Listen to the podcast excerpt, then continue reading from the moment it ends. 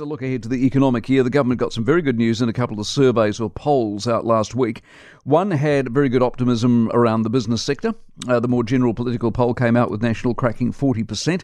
Mind you, uh, we are most likely in a recession, so the rubber's eventually going to hit the road some way, shape, or form. Anyway, former Finance Minister Steven Joyce is with us on all of this and more. Very good morning. Morning, Michael. How are you? Very well indeed, and happy New Year to you. The infl- those those surveys, I'm sure you will have seen them as well. If you were in government, you'd enter the year fairly bullish, wouldn't you?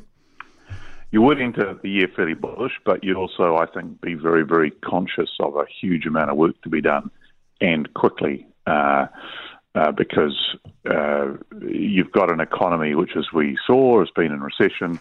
We knew it would have been pretty flat to to, to shrinking anyway and you have a situation where you have to tighten government expenditure uh, because we've been running at a rate that we can't afford. Uh, so you'll be sitting there thinking, right, so if I'm going to be tightening government expenditure, that's going to reduce economic activity. I have to encourage the private sector to get into it. Um, otherwise, um, we're going to have a gap, and when, rather than growing, we'll be shrinking.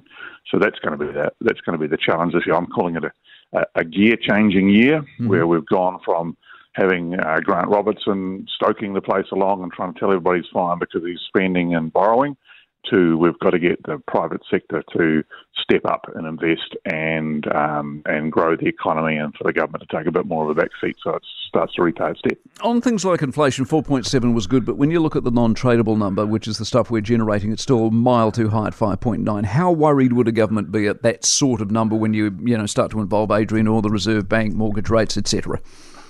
Well, the, the non-tradable is a concern, and will slow down uh, any uh, idea that uh, Adrian will and the, and the, Monetary Policy Committee will want to reduce interest rates quickly, um, because on the one hand, they've got the economy uh, shrinking a bit, but that non-tradable inflation is stubbornly high, and unfortunately, because we're small, we're not a particularly uh, competitive economy. There's not that many firms in each industry uh, so once you get inflation away, it can be hard to get under control. And um, you see the Americans seem to have managed it or managing it, yeah. uh, but we're struggling a bit. And so I suspect our interest rates will stay higher for longer.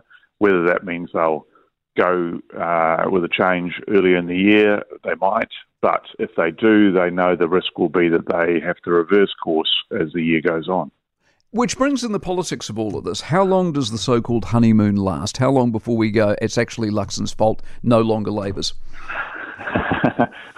uh, well, it's a, yeah, I, I, don't know the answer to that question um, because you know it, it, hasn't happened yet, and you can never quite tell. I think you'll get a fair amount of time, but I think people will be wanting to see uh, progress. They'll be wanting to see some of the commentary of his ministers uh, that you know pre-election commentary, which they're still running with to some degree, turn into okay, we're going to do this, that, and this thing, and yep, we know it's going to take a while, but here's the steps we're taking. Mm. If you do that, I think people will you retain people's confidence uh, as the year progresses because as long as they can see action and they can see things heading in the right direction, so on infrastructure, you can't turn infrastructure overnight it's a bit of a mess. I don't think the government even knows which which of its agencies is in charge of investing in infrastructure, uh, because the previous government left it with about five, with uh, you know a little bit of the job each.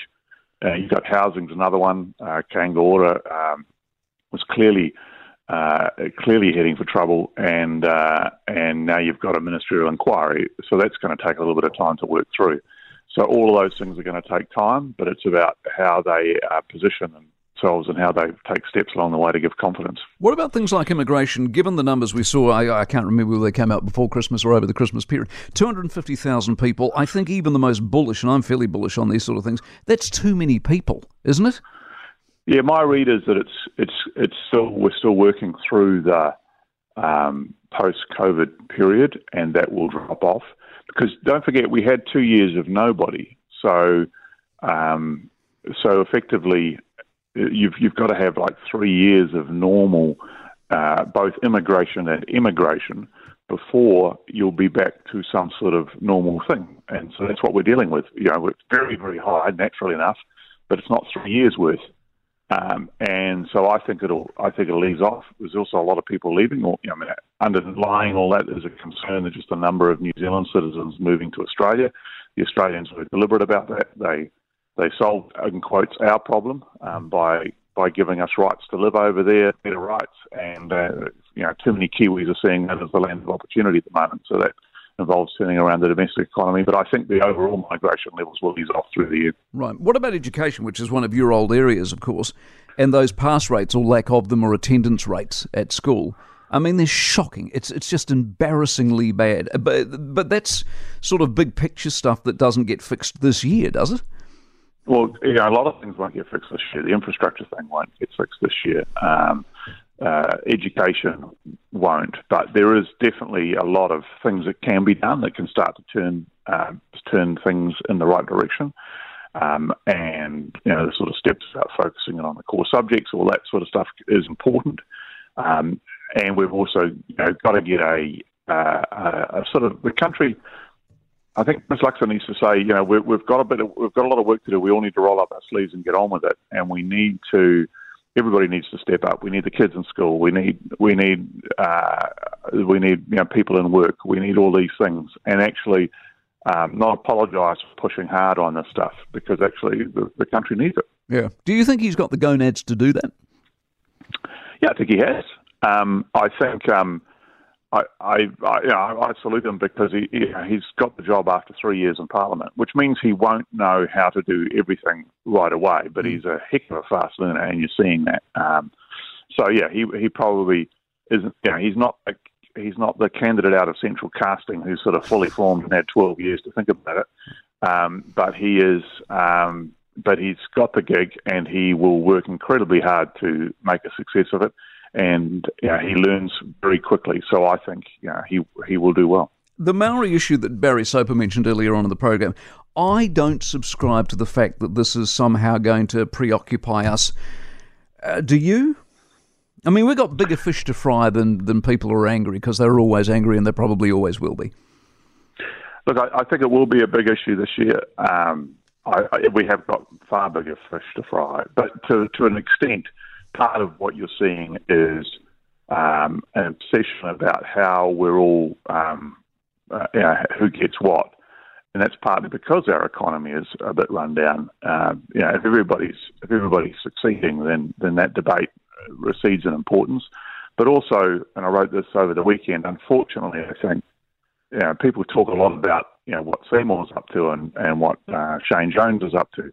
But this is a reaction politically to what the previous government was up to.